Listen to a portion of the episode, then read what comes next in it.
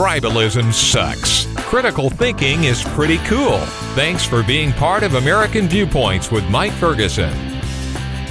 Is big tech violating the First Amendment rights of conservatives?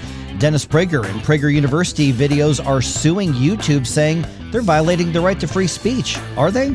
I'm Mike Ferguson. Thank you for staying with us here on American Viewpoints. I'm joined now by Jacob Sullum. He is a senior editor with Reason Magazine, and one of his recent articles really caught my eye. It's entitled simply, YouTube is not the government. You really should check it out. But let's talk to Jacob right now. Jacob, thank you so much for the time today. Sure, no problem. Okay, so the article, uh, I found it really interesting and, and pretty thought provoking because it's not a matter of whether or not uh, YouTube or Google or anybody are doing what's right. We're talking about the claims of constitutional issues when it comes to censorship and free speech. Uh, particularly, you're talking about Dennis Prager's organization's uh, lawsuit.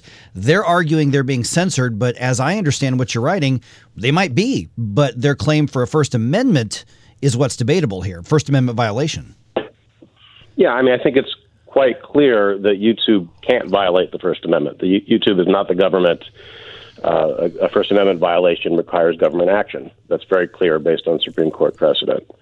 Um, so if you look at the decisions uh, YouTube has made, um, they are puzzling, I guess, to say the least. I'm not sure there is any rhyme or reason to it. If you they have in the PragerU lawsuit, they have a list of a bunch of videos that they made that were that were uh, you know, uh, in restricted mode, you can't see them. So uh, they're considered to be inappropriate for a, a broad audience. Um, that is significant in the sense that um, a lot of institutional uh, computers are automatically set in restricted mode, so libraries and that sort of thing.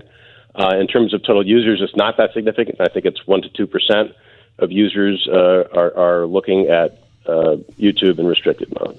Uh, but if you look at the videos that, that have been that have been restricted, they really, you know, they they they, they give you uh, uh, videos on different topics and show you other videos from a different perspective on the same topic and that are not restricted. And they certainly seem to make, on the face of it, a good case that it doesn't make sense. I mean, you look at a lot of these videos; there's straightforward discussions of political issues or historical issues. It doesn't seem like the sort of thing where you would say, "Oh, we don't want minors to be looking at this."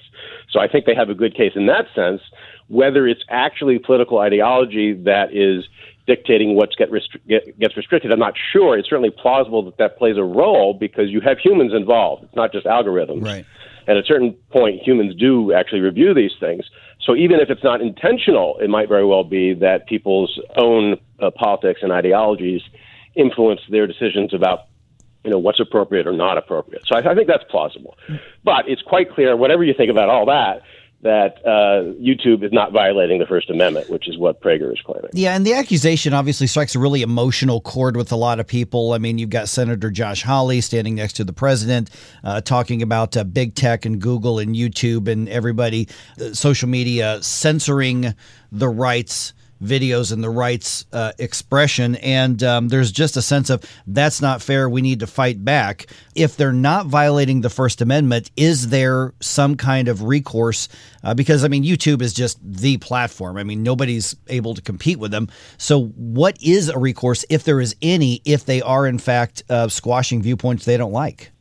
That argument that they are they're dominating the market basically um, is one that that uh, PragerU emphasizes.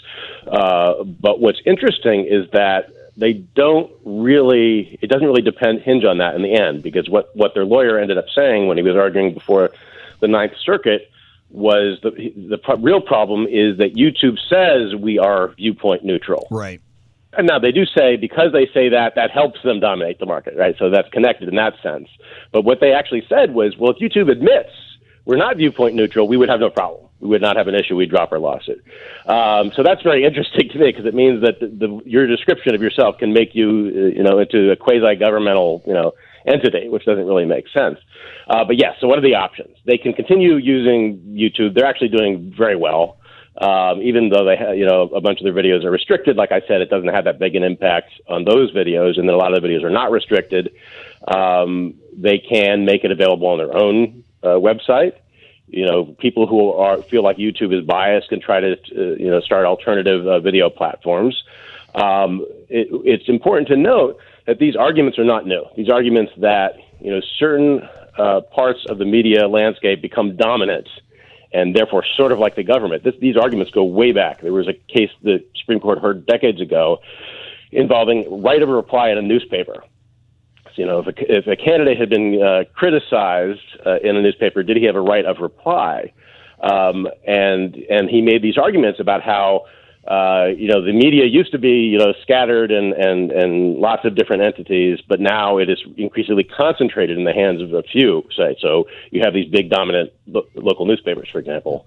Um, and, you know, so he made that argument that, that so therefore it comes more like the government was sort of the argument. And the Supreme Court very clearly rejected that, saying, no, this is not. You know, the government is force, and these people are, you know, uh, these people are not using public resources. They're not forcing anybody to do anything. This is their newspaper uh, you don't have a right to demand space in, in their newspaper. So this is very much analogous to that. And I don't think, in principle, the arguments have gotten any different, even though we're talking about you know on an online forum now as opposed to print.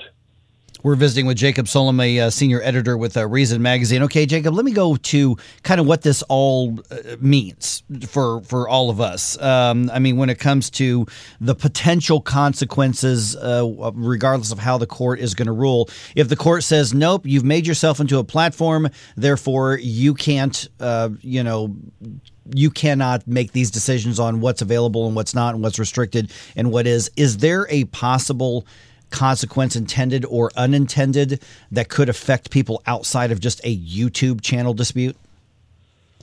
Well, yeah. I mean, the problem is then that it creates an incentive to not try to be neutral.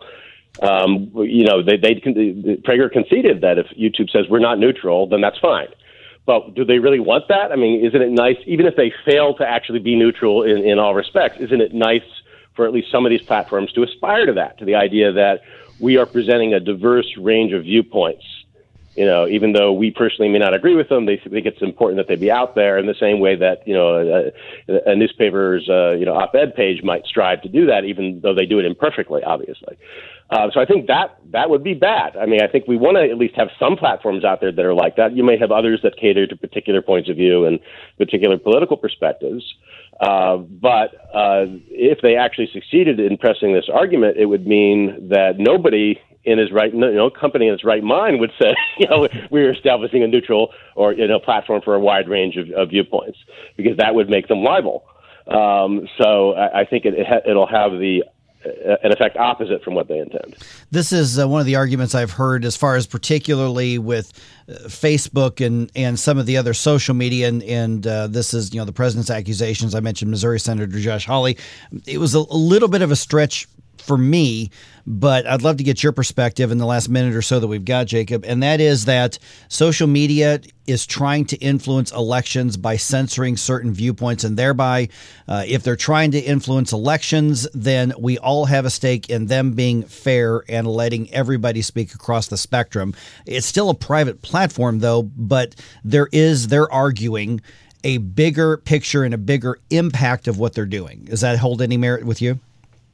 Well, there's always been a bigger picture to anybody speaking in any forum, right? I mean, any, you know, anybody who's speaking on on issues that are related to elections or public policy is trying to influence the debate, and potentially trying to influence elections. That's always been true. There's nothing, you know, different in principle about these particular platforms.